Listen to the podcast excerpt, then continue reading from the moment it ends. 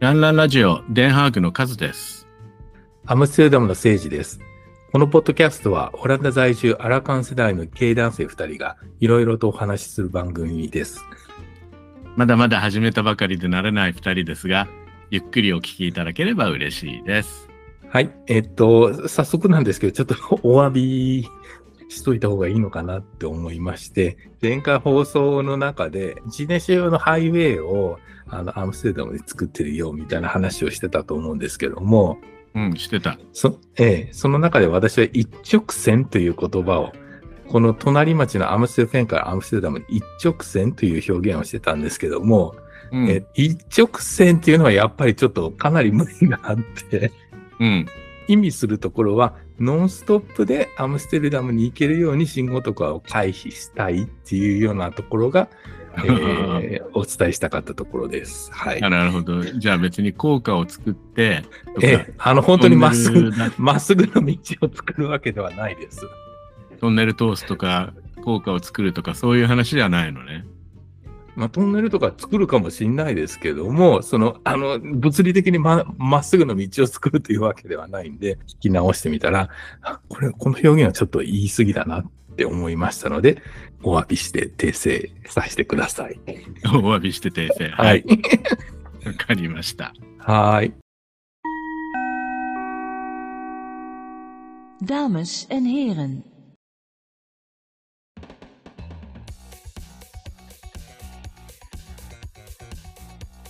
Welkom bij Raan Raan Radio, gepresenteerd door Seisi in Amsterdam en Cas in Den Haag. Vandaag vragen zij zich af of zij ooit weg van Holland wilde in de afgelopen jaren. En Seisi vertelt zijn rare ervaring met zijn buurman. Veel luisterplezier. つい最近ですね、大腸がん検査をしました。はいはい多。分、多分カズさんもやってると思うんですけども、あの、やってるオランダ、オランダでは55歳を超えると、あの、2年ごとに、あの、一応大腸がんの検査があるんですよね。うん、はい。で、検査といっても、まあ、何のことはない、検便をするっていうことなんですけども、あの、ぶっちゃけオランダのやり方には、私はかなり ショッキングな思いをしてるんです ね。うん、確かにね。はい。どういうやり方ですかはい。というのは、検体をですね、取りましたら、あの、郵便で送るんですよ。 検体とは。検体とは、便ですね。うん。まさかの郵送なんです。でも、あれじゃない便を送るわけじゃないでしょえ、便を、かずみさんやってるでしょややってるけれど、え、あれ、便を送るんじゃないんじゃないえ、便ですよ。い や、便の中に、何便に、なんか爪楊枝みたいなのを突き刺して、あ、そうそうそそうれそうがアルコール、な試験管状になってる、はい。あの保存液が入った小さはいい試験管状になって、何キャップのところにその爪楊枝状のものがついてて、で、それはがい試験管の中に入って、それをこう、閉じ るっていうやつじゃなかったっけあ、そうです。まさにそうです。でも、便、便は便ですよね。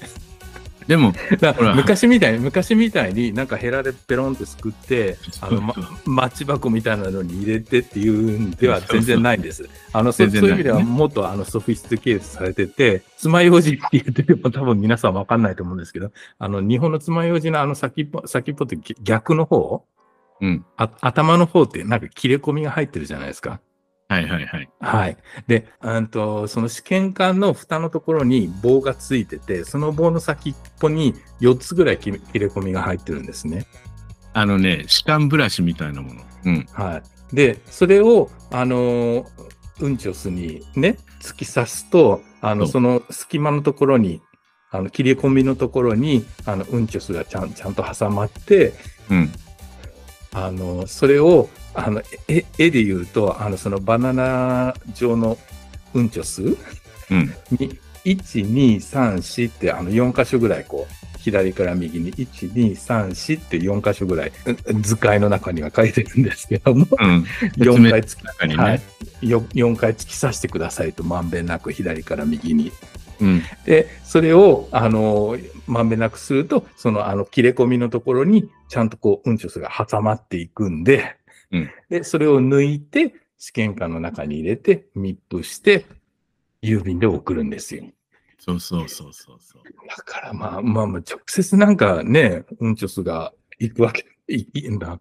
うんちょすのちょっと破片が封筒の中に入れられて、うん、でもその封筒もちゃんとほら、保護されて、まあまあ20ぐらいにね、あのうん20ぐらいにビニールなっでてちゃんとシールドできるんで、絶大対丈夫漏れるようになってる。はい。うん。ででもやっぱりちょっとね、うんちのちょっと破片が、あの指、お その中に入ってると思うと、ちょっと響響きますよね。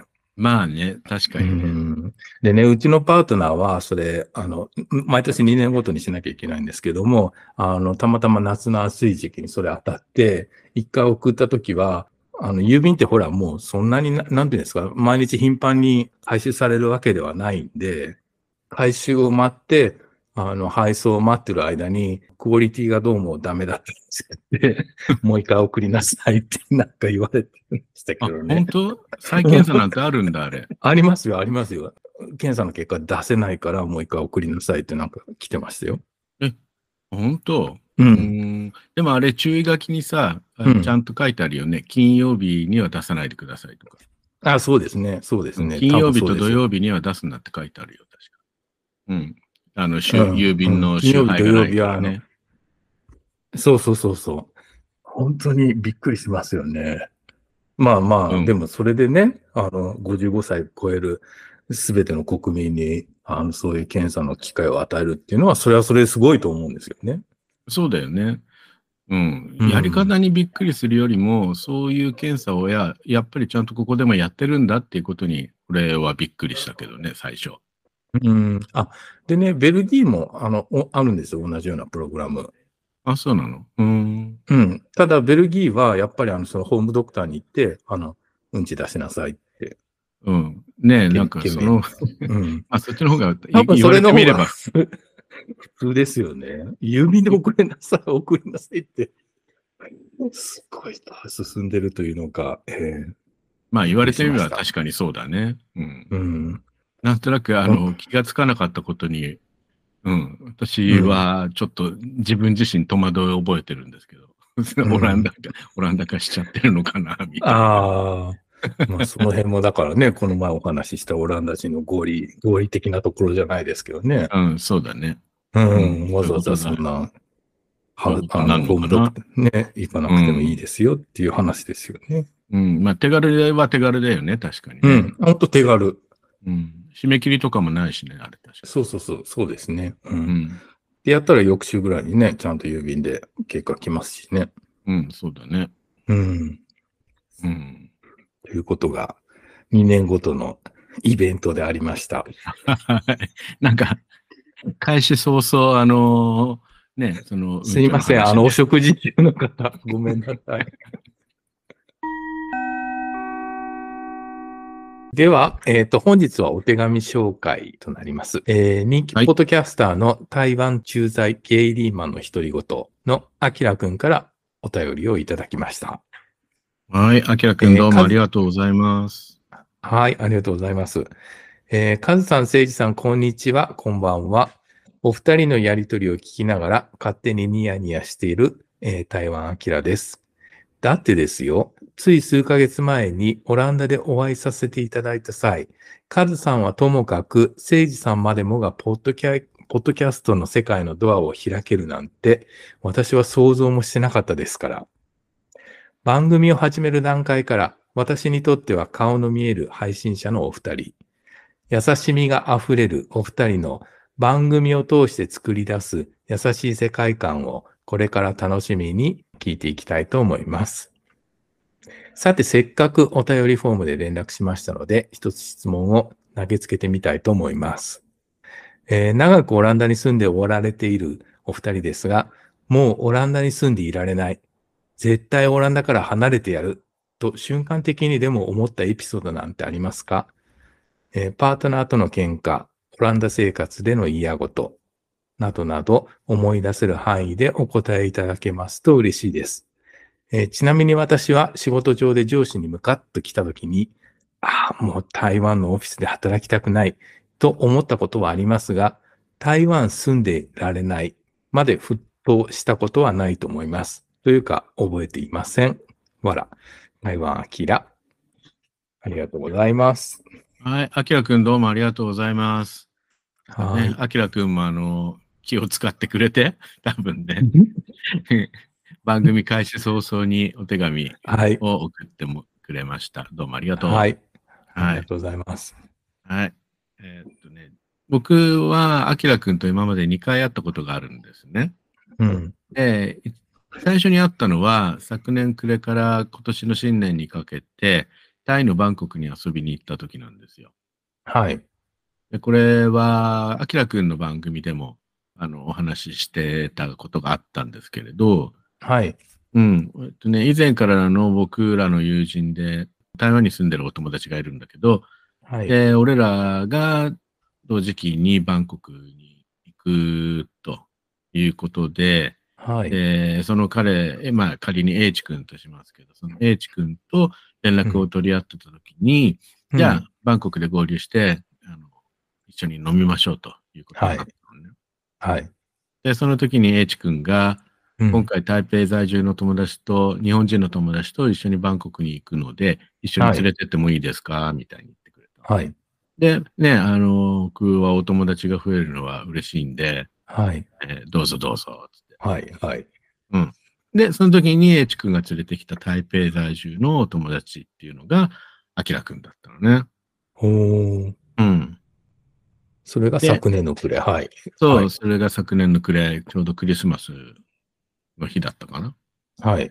うん、で、最初にね、初めて会った時は、ポッドキャストのことを何にも喋らなかったし、で、彼も、あの、素性を明かさなかったので、はい。で全然僕は気がつかなかったんだけど、声からその頃かもら、アキラさんのポッドキャストを聞いてらっしゃったんですか聞いてた聞いてた。ああ、そうなんだ。うーん。うん。えーっとね、9月、去年の9月ぐらいから聞き始めたのかな。ああ、なるほど。うん。それで、2時間ぐらい、まあ、一緒に飲みながら話してた時に、はい。あの、あきらくんが、つ実は私、ポッドキャストっていうのをやってるんですっていうふうに言ってくれて、はい。で、え、ひょっとして、って言ったら、はい、あの、台湾あきらって名前でやってます、みたいな感じで言われて ね。昔のアキラで出てます。 え、何昔のアキラで出てます。みたいななんか歌ありませんでしたっけ昔の名前で出ています。小あそ林、う大小林明でしょ。はいはい。はいはい失。礼いたしました。はい。はい。それで、え、あの、ポッドキャスター界の人気者のはアキラさんみたいな感えじ。え、ええ。それで、またそこから、ひとしきりね、ポッドキャスト談義で盛り上がったんですよ。うーん。そしたらね、アキラくんが、なんと、あそこさんと、はい。ね、あの、明日、明日もゲイの、はい。ポッドキャスト界の大御所のあそこさんはい。はい。とお話ししますみたいな感じであら。言ってきて、ええ。お話ししたい、お話ししたいという感じで。はい。そしたらその場で本当に LINE で電話してくれて、うん。えーあそこさんとお話しすることができたんですよ。うーん。うん。でね、その頃は、確か、アスゲイさんに一度だけをぐらいお便り出して、で、そのお便りが一回読まれたかどうか、みたいな感じのところだ。うんうんねうん。なるほど。はい。うん。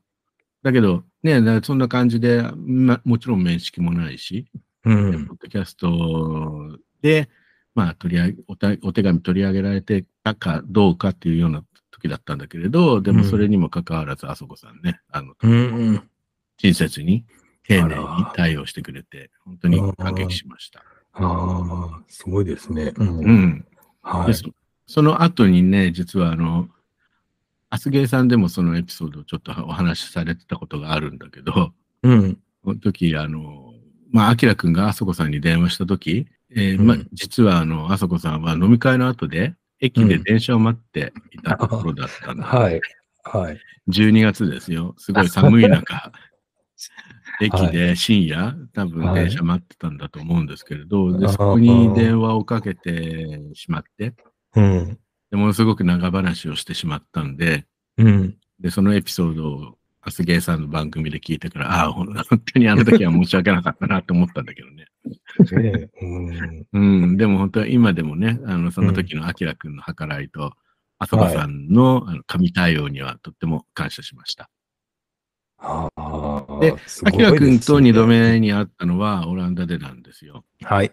で、それが3月に、今年の3月にね、アキラ君が出張でパリに来た時に、えーオランダまでわざわざ足伸ばしてくれたの。ああ、なるほど。はい。で、その時にオランダで一緒に休憩ホフ公園っていうね、チューリップで有名な公園に行ったりとか、はい、はい。えそえしで観光ボートに乗ったりとか、はい。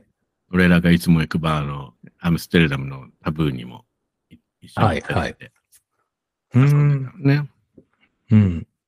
ちょうどその頃俺の誕生日だったんで、じゃあ、うん家でね、みんな集まってもらって、せっかくアキラくんも来てるし、はでい。うん、台湾出身のほら、お友達もいるじゃん。はい。はい。うん、だから彼らなんかにも来てもらえば、ね、いっぺんにアキラくんにこちらの友達を紹介できるかなとか思って。ああ、なるほどね。はい。うんはい。ね、その時せいちゃんもね、うん。アキラくんに会ったんだよね。そうですね。ええはい。うん。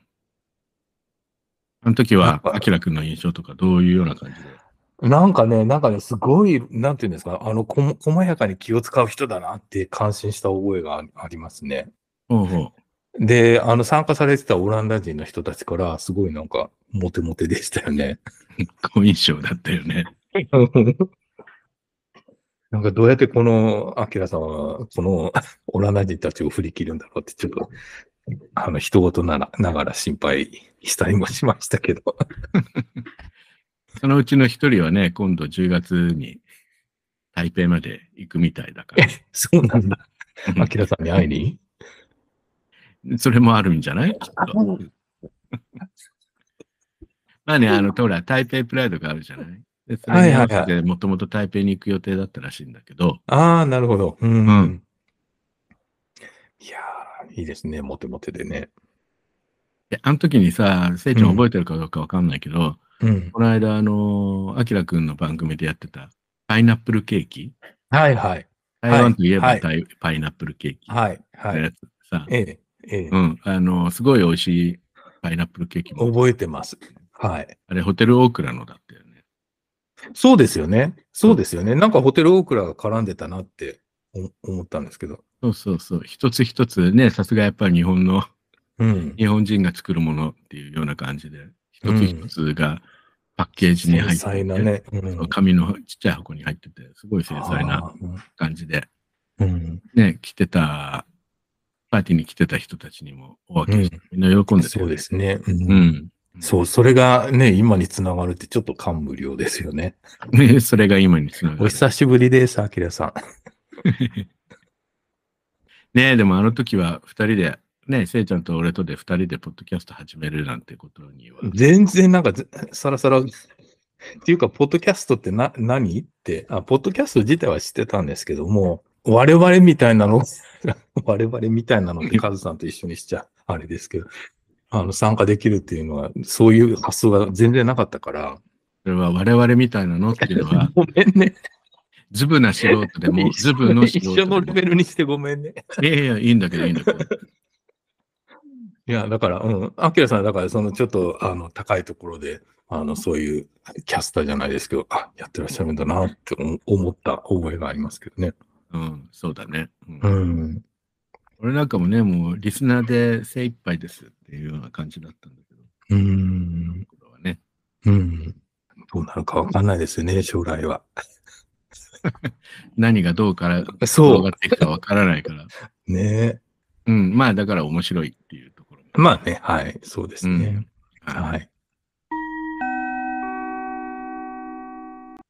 ということで、えはーい、あきらくんからいただいた、ね、お手紙、はい。おお便りか。はい。はい。うんうん。あの、優しい世界観をこれからも楽しみにしていますみたいに言ってくれたんだけど、我々全然優しくないですよね。多分ね、多分優しくないよね。ね意地悪だよね。多分、すごい意地悪、意地悪じいさん、意地悪ばあさん、意地悪自身。うんはい。意地悪じじいのポッドキャストとかねえ言われるようになるんじゃないかって名前変えてね。怖いかもしれないよね。うん。まあ、それはちょっとおいおい考えて。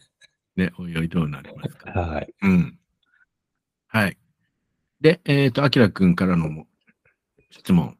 はい。うん。何でしたもうオランダに住んでいられない。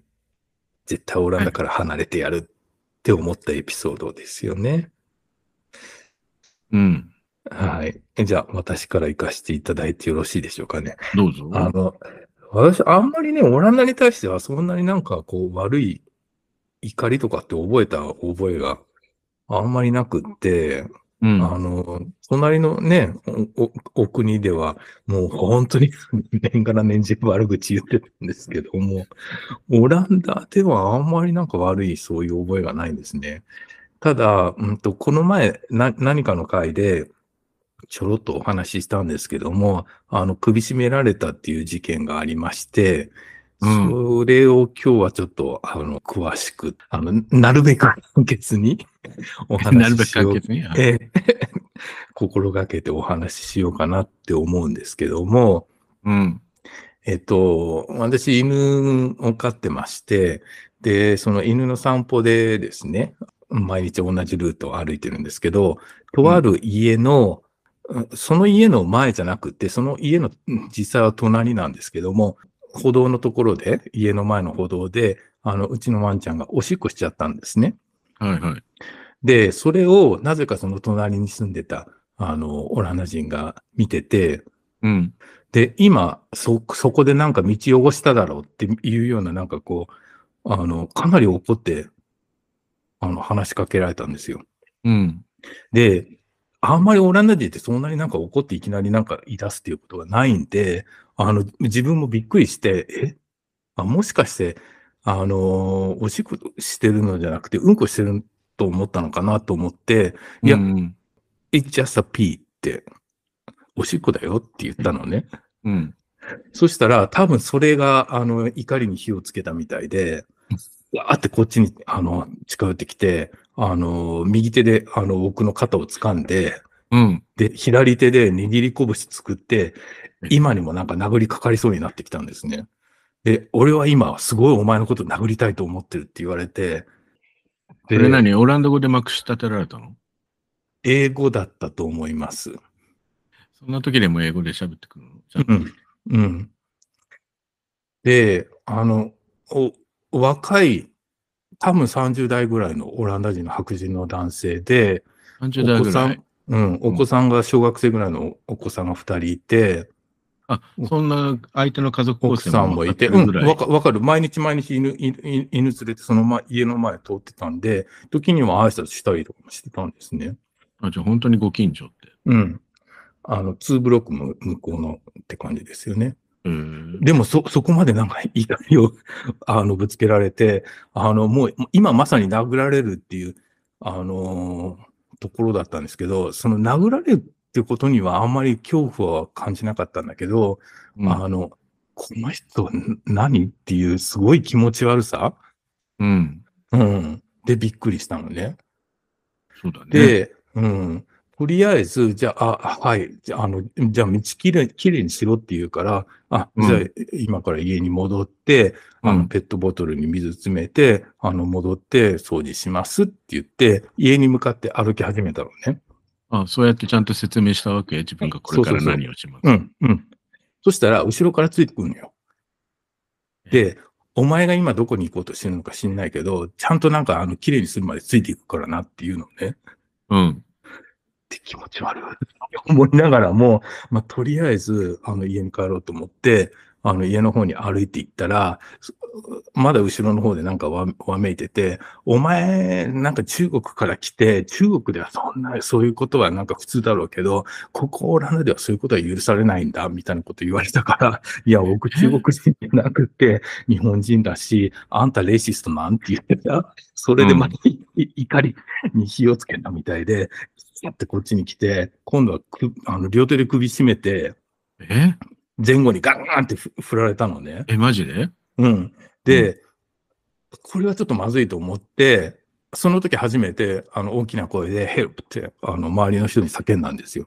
うんうん。そしたら、隣近所の人たちが2、3軒、あの、いい入り口のところで、なんとなくこっち見てるけど、多分その彼っていうのはその、彼らにしてみたら、本当に隣の人たちって多分よく知ってる人たちだろうから、あんまりなんか彼らも介入したがらない感じだったんですよ。うん。そしたら、その、あの、怒ってたやつは、ほら見ろ、お前のことなんか誰も気にしてやいないんだからな、このバカな中国人みめみたいなこと言い出して。で、俺もしかして、あの、家に帰ってね、あの、ペットボトルに水詰めて持って帰ろうと思ったけど、ああ、家、バレたらなんかちょっと気持ち悪いよなと思って、うん。そっから方向、あの、作戦転変更して、うん。あの、ぐるぐる巻いて、諦めるのを待と うと。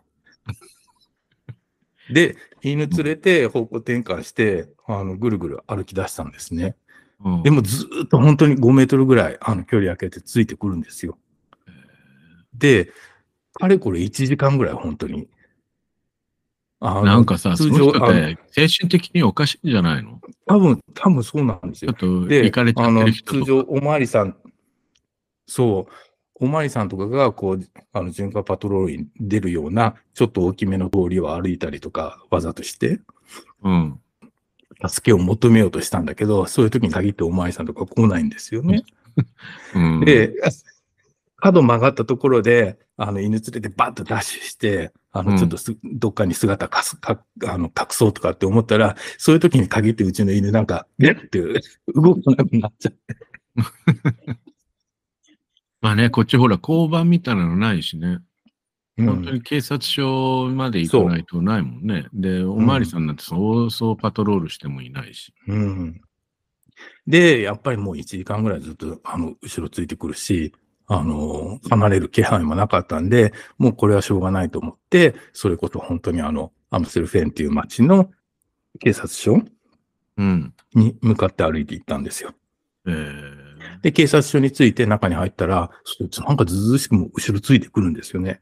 で、中に入って、で、受付のところで、あの、受付のところで、 すぐにでも助けて欲しかったのに、あの、前になんかおばちゃんがなんか、なんか受付をしてて、 あの、すぐに、そこでじっと順番待ちしてる間に、彼もなんか、あの、ちょっと離れたところに座って見てるんですよね。えで、あの、じ順番回ってきて、これこれこうで、もう1時間ぐらいこの人になんか、あの、犬のおしっこしたことでなんか文句言われて、後ろついてこられてきてるんですって言ったら、それ話聞いてくれたおお前さんが、おし気持ち悪い。 で、ー、おそのまわり時さんがに気持ち悪いって言ううのんもでう、もう、何、何それ、すごい気持ち悪い。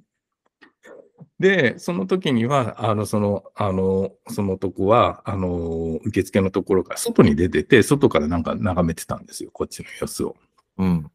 で、そのおまわりさんの同僚が彼に話しに行って、いや、ぼ僕の言ってることがもしかして僕がね、あの話誇張誇張して話してるかもしれないから、彼の言い分も聞かなきゃいけないからって言って、彼の言い分聞いてくれたら、あの彼は、あの、ほぼほぼ僕の言ってることを認めて、うん。うん、そうあそういうことをやりましたってうん、殴ろうと思ったし、は首い。絞めてガクガクってやったとか。それ認めたのついていきますうん。でももう、あの、じゃあこれで帰るから、あの、もう、あの、これで終わりですみたいなこと言って、彼は帰ったらしいのね。うん。え、でもそれで返し返しちゃっていいわけ傷害事件の一歩手前なんじゃないのでね、あの、おまわりさん言うには、これファイルにするって。うんフ。ァイルって言ったら、まあ、要は、うん。だから被害届出すってことうで。ん、そうそうそう。ただね、近所の人でね、こちょっとえ、気出さな持かっちた悪い。のうん、出さなかったの、結局は。えー、取り下げ、取り下げっていうか、じゃあ、うん、もう、もう、とりあえず向こうが分かったって言って、あの、あの、反省してるんだったらもういいですって言って。なんか、で、優しいね、せいちゃん。 優しいというか。優しい。でも、でもほら、気持ち悪いじゃん。それでなんかさ、うん家庭崩壊とかになったらさ、逆恨みされそうじゃないあーそういうこともね、あるかもね。だね。うんう。ん。子供もいるしさ、奥さんもいるし。うん。うん。えーそう。なんかそあ、あの一件、でね、それ、たまたまそれが起こった時に、なんうんかツイッター見てたら、あの、うんオランダ在住の日本人の女性が、あの、タクシー降りたところで、オランダ人の中学生ぐらいの子供に、あの、タクシー降りたところで顔に向かって唾かけられたみたいなことをツイッターで言ってて、うん。え、それどこの都市でアムステルダム。えー、それが、だからその、まさに翌日だったんで、で、彼女は、あの、大使館に一応、なんていうんですか、事例報告みたいな感じで報告しときましたってツイッターで言ってたから、あ、もしかして僕もこれなんかつ、大使館とかに言った方がいいのかな、は、ちょっと思ってたんですけどね。うんそう。なんかもう、話ものすごく長くなっちゃってごめんなさい。いや、いえいえ。うん、なでもあの時、あうん、あの時だけは本当に、なんかあんまりその差別受けるとかっていうのを身に染みて思ったことがなかったから、うん。あ、そういう対象になり得るし、うん。この隣隣のブロックでそういう人が、あの、何食わぬ顔して、普通に生活してるんだなって思うと、なんかちょっと怖いなって思ったそう事件ですあなよんかね。それ、最近の傾向なんじゃないなんかほら、この間もちょっと話したかもしれないけど、なんとなくオランダもさ、右傾化が進んできててさ、うん、うん、うん。非寛容的な、ね、考え方だとか、言動が目立ってきてるじゃない、そうですね。ううんん、人種差別的なね、ことがあったりとかさ、うん、うん。だからそういうようなこととちょっと関連があるのかもね。うん。だからそれは本当になんかこのね、あの、今30年ぐらいになりますけど、その最初のに、ね、ほぼほぼ20年、30年では感じたことのない事件だったんで、そうだね。そういう意味ではすごいショックを受けましたよね。うんいや俺もあんまり、ね、差別受けたとか、差別的なことされたとか、うん。経験がないんで、うん。だから、うん本当この国は、ね、外国人も本当に住みやすい国だよな、とか思って、のほほんと暮らしてるんだけど。うん。うん。でもえー怒るときには、うん、本当に身近に怒ってるんですうよ。ん。で、アキラ君のね、質問にまた戻ると、はいもうオランダが大嫌いとか、うん。嫌いになったとか、オランダから出て行ってやるとか、うん。う。うんん。日本に帰りたいとか思ったことっていうのはないんだよね。うん。不思議とないですよね。ない。うん、仕事が嫌っていうのは何度もあったけどね。まあまあ、それはね、はい。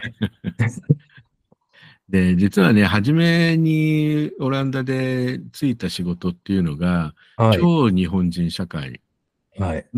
の、まあ日本の組織だったのね。はい。シンボルですよね。日本のシンボルである。はい。まあ確かねはい。お役所系のところだったんだけど、はい。うん。だからそこで、ねな、なんとなく日本から出たいと思って、それでわざわざ外国に来たのに、うん入ったところがそんな超日本 主日本社的な社会だったんで、はああと思ったことはあったけど、い。うんう。ん。だからオラン、そこから出て、で、外に、そのオランダの世界で、うん。いろんなことを見聞きしたりとか、うん。で、少しずつできてきた友達と遊んでたりするのが。あすごい楽しかったからね、最初から本当に良かったですね。そうですよね。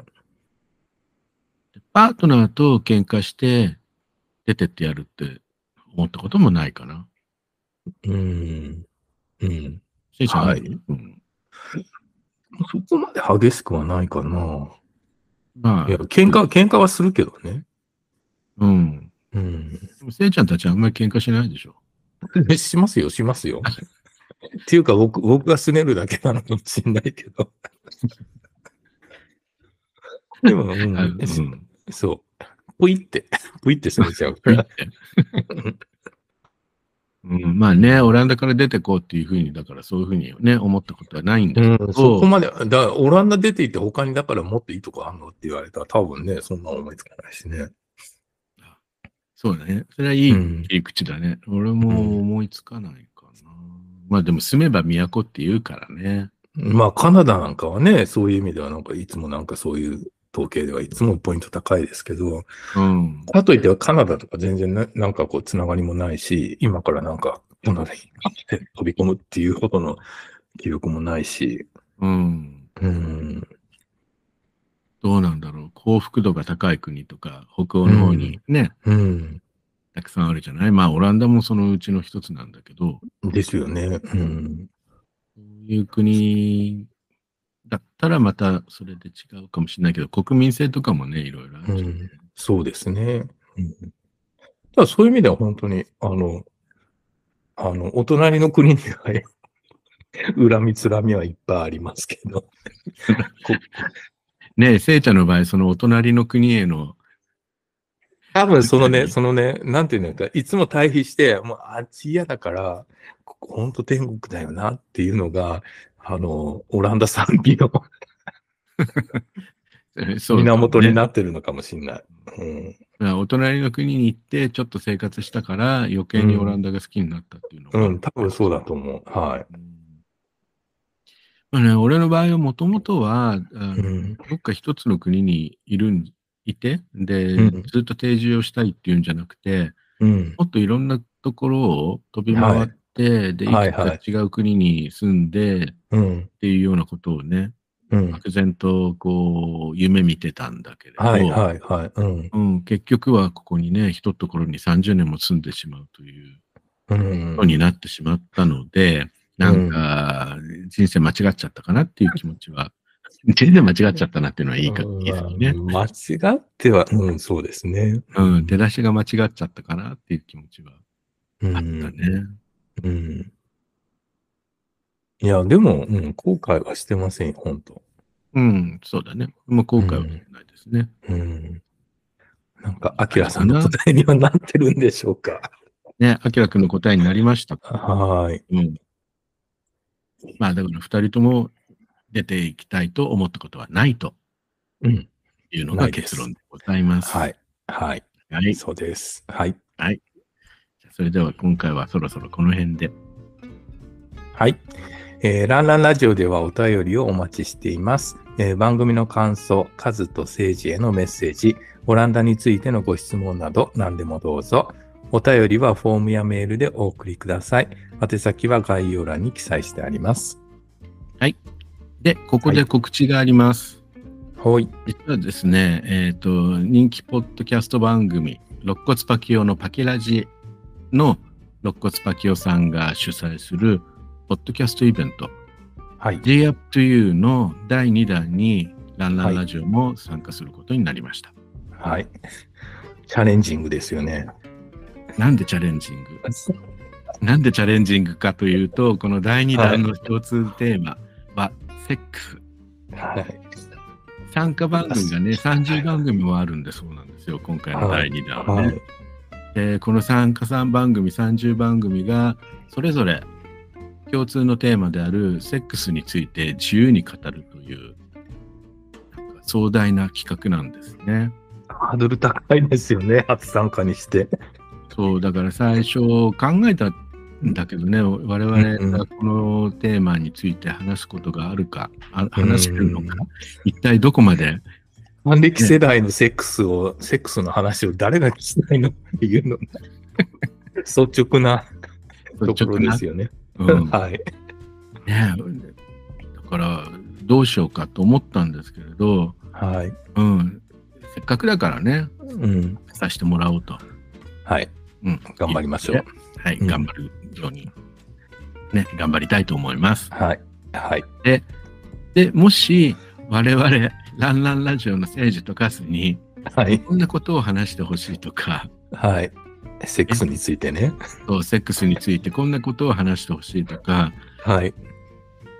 セックスに関しての質問があったりしたら、どうぞお便り送ってみてください。 はい。ないかな、多分ね、経験値で言うと、うん、まあ多分それなりに経験値は積んでると思うんですけど、そんな人様にあのお話しするほどのあの話かっていうと、えちょっとそれは別問題かなっていうところあじゃであすそよのね。辺を掘り下げましょうか。いやいやい や。はい。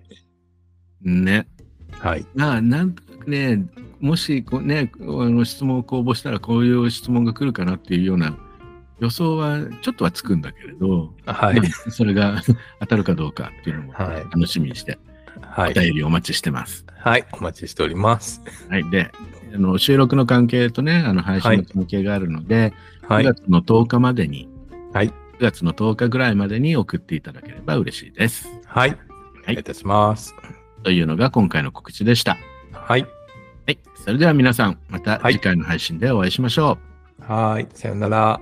う。さよなら、tot volgende keer. Dag.